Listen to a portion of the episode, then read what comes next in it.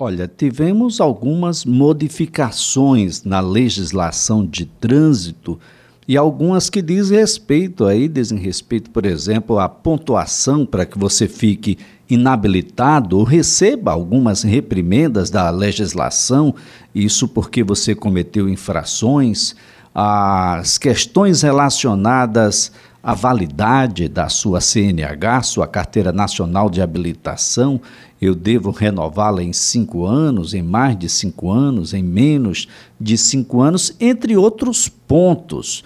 Ninguém melhor que o especialista em legislação de trânsito, Júnior Silva, para nos esclarecer quais são os principais pontos, as principais mudanças e de que maneira esses pontos atingem a sua forma de conduzir veículos aqui no Brasil. Júnior, é sempre um prazer ter você aqui no CBN Maceió. Bom dia. Bom dia, Elias. Eu agradeço pelo prestígio. É sempre uma honra participar desse programa rico em conhecimentos e poder contribuir um pouco com essas novidades que vêm surgindo e causam um impacto direto na vida dos usuários do trânsito, né? principalmente aos condutores de veículos.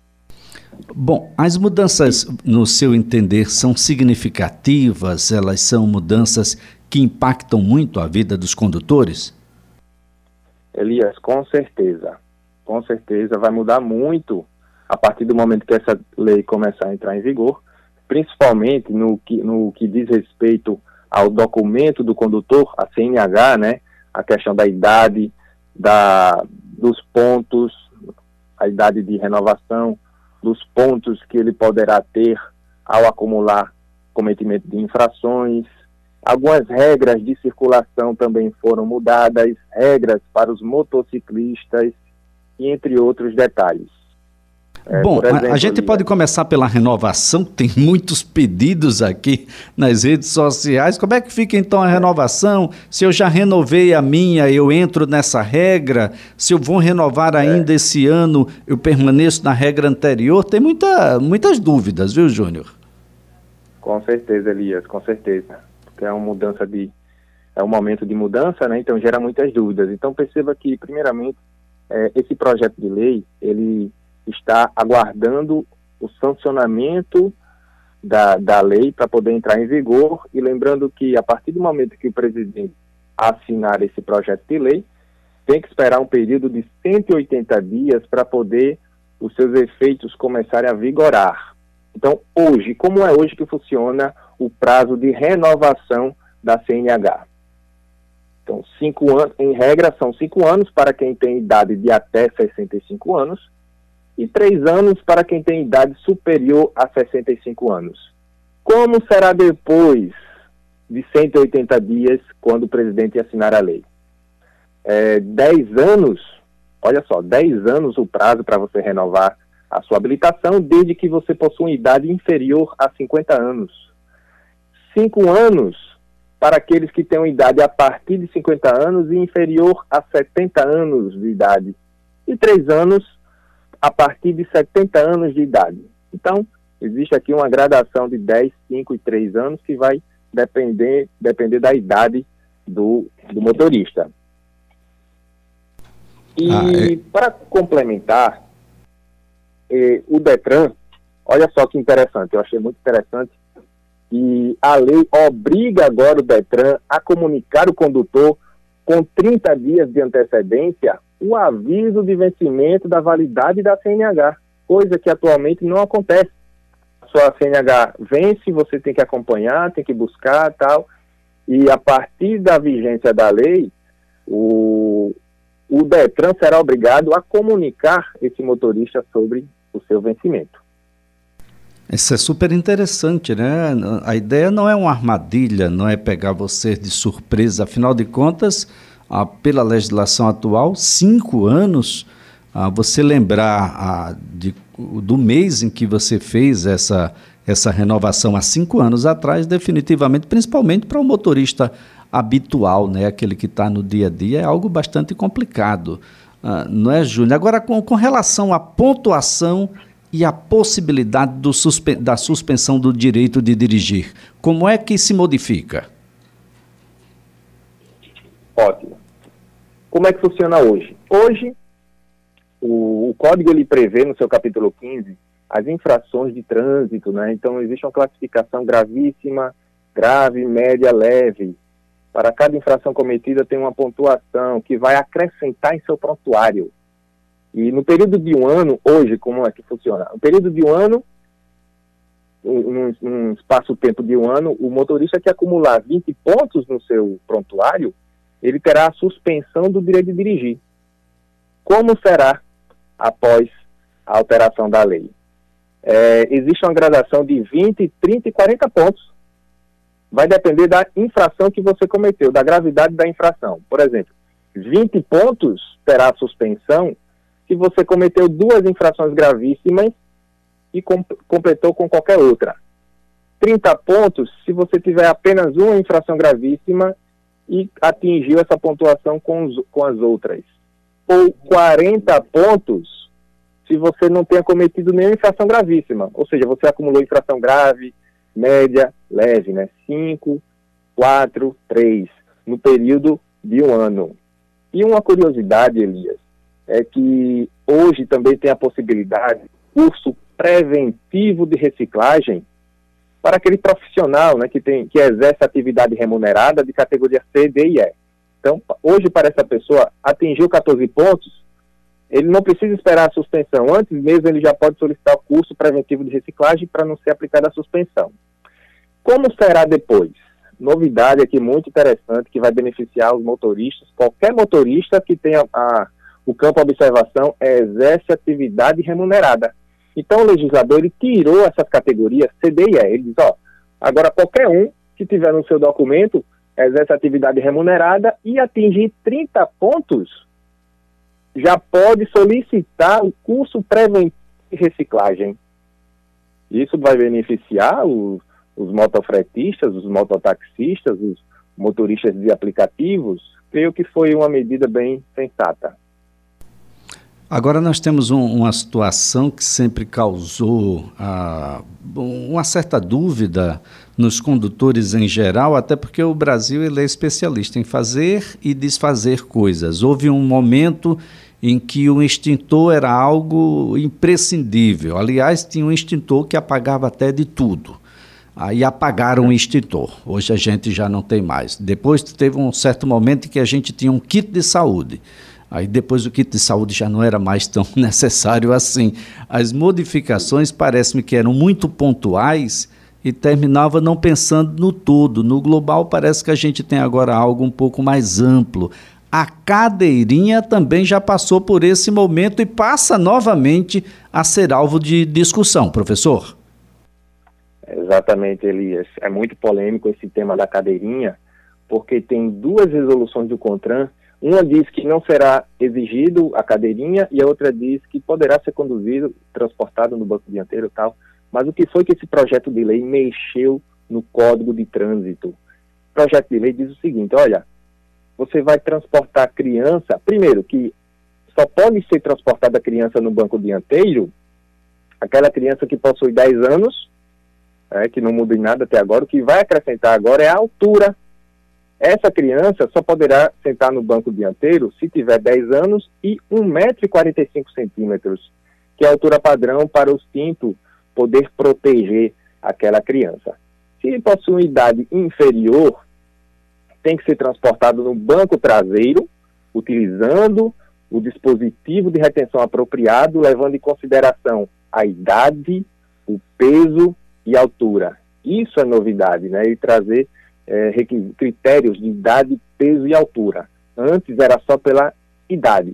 E aí a gente encontra o bebê conforto, a cadeirinha e o assento de elevação. Né? Bebê conforto, de 0 a 1 um ano de idade, a cadeirinha de 1 um a 4 anos de idade e o assento de elevação de 4 a 7 anos e meio de idade.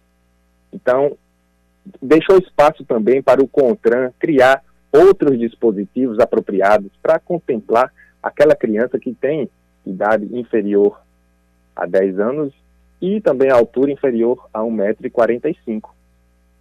E Elias, aproveitando o tema criança, quando a gente fala na moto, hoje é possível você conduzir criança na moto a partir de sete anos, desde que ela ofereça condições de garantir sua própria segurança, alcançando o pedalzinho de apoio, agarrando o motociclista. E depois dessa alteração, a partir de 10 anos, não vai poder mais transportar criança inferior a 10 anos na moto. Então, a partir de 10 anos, obedecido o requisito dela garantir sua própria segurança, ela tem condições de agarrar e alcançar os pedais. Então, foi uma medida que eu creio que também foi bastante positiva.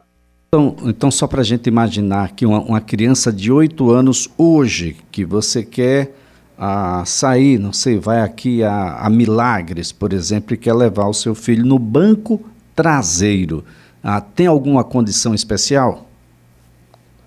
No momento, é usar o cinto convencional do, do, do veículo. Porque quando fala assim em dispositivo de retenção, ainda, o CONTRAN ainda não regulamentou um dispositivo para contemplar essa faixa etária de 8 a 10 anos e que não tem a altura de 1,45m.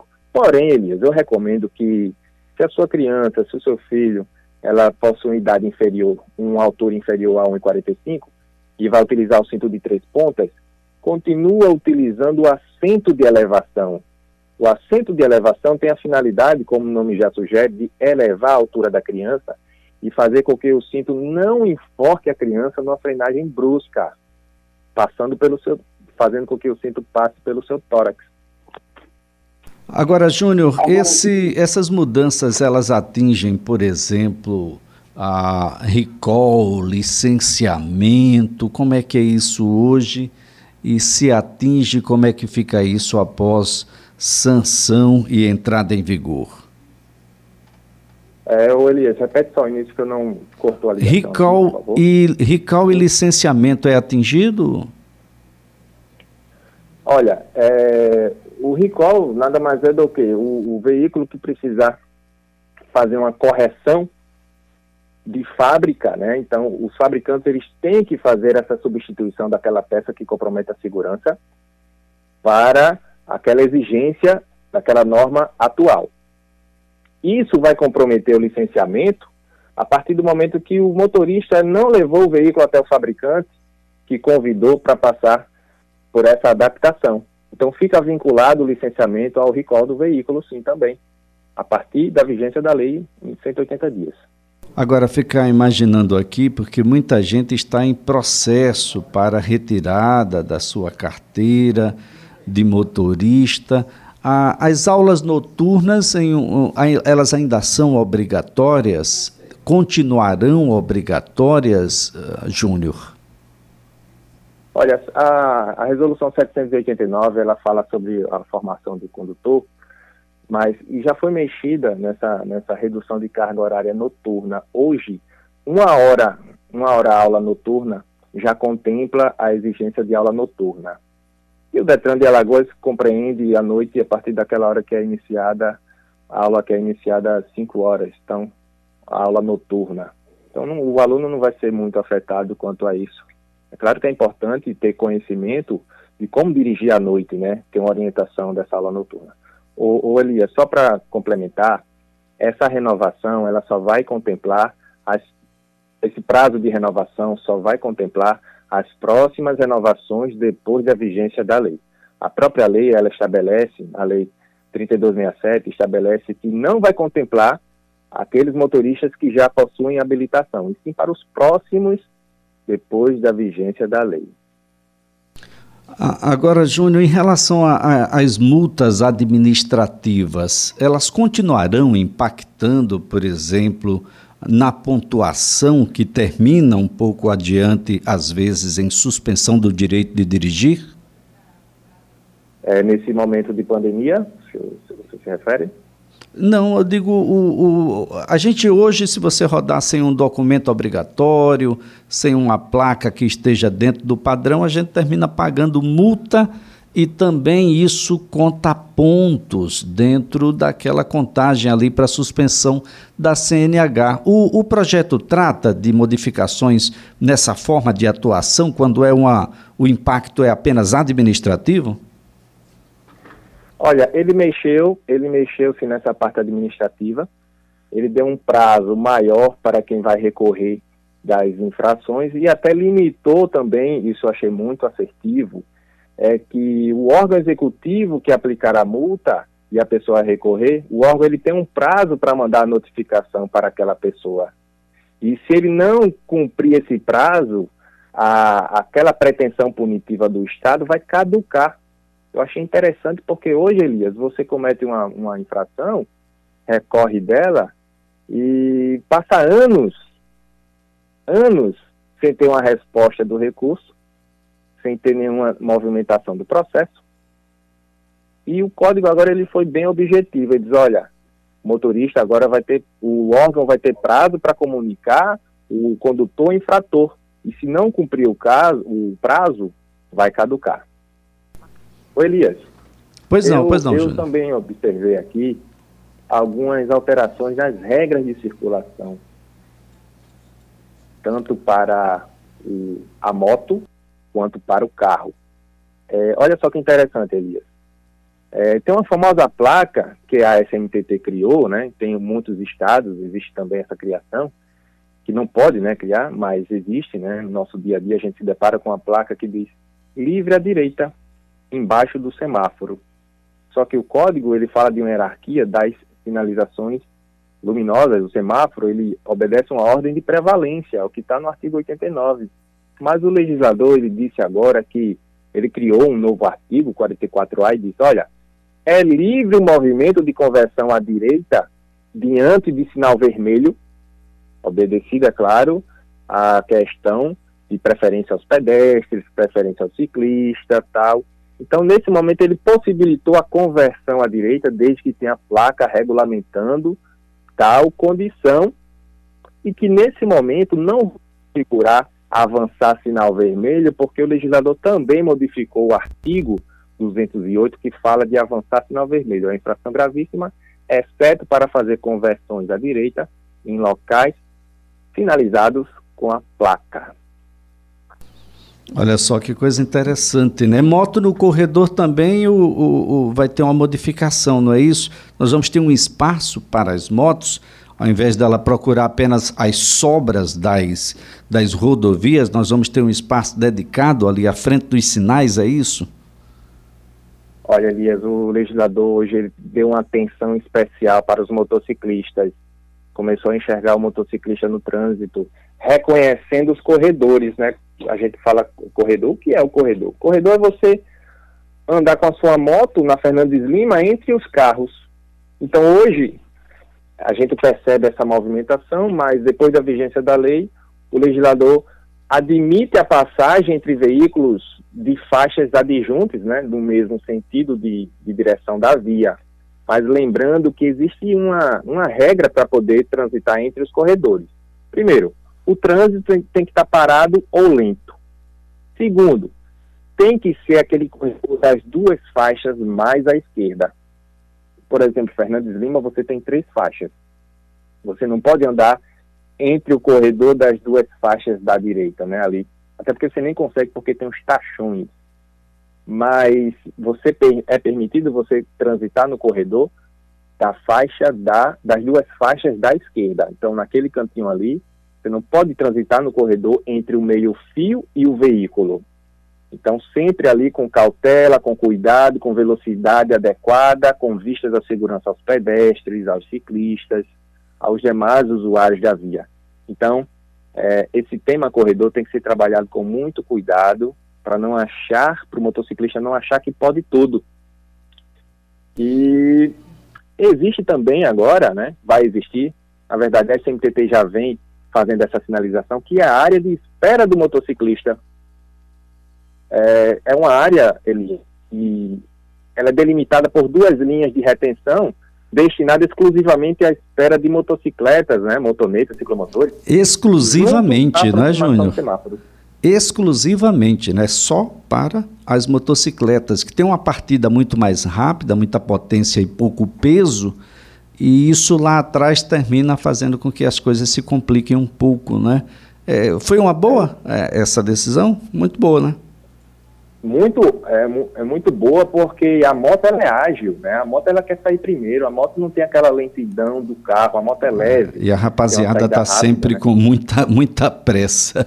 Júnior, quero aqui agradecer a sua a sua disposição aqui, a, a sua colaboração e os esclarecimentos. Olha, a gente vai continuar conversando sobre isso, tá certo? Aí nós teremos bons momentos sobre essa situação. Muito obrigado mesmo, ótimo dia para você.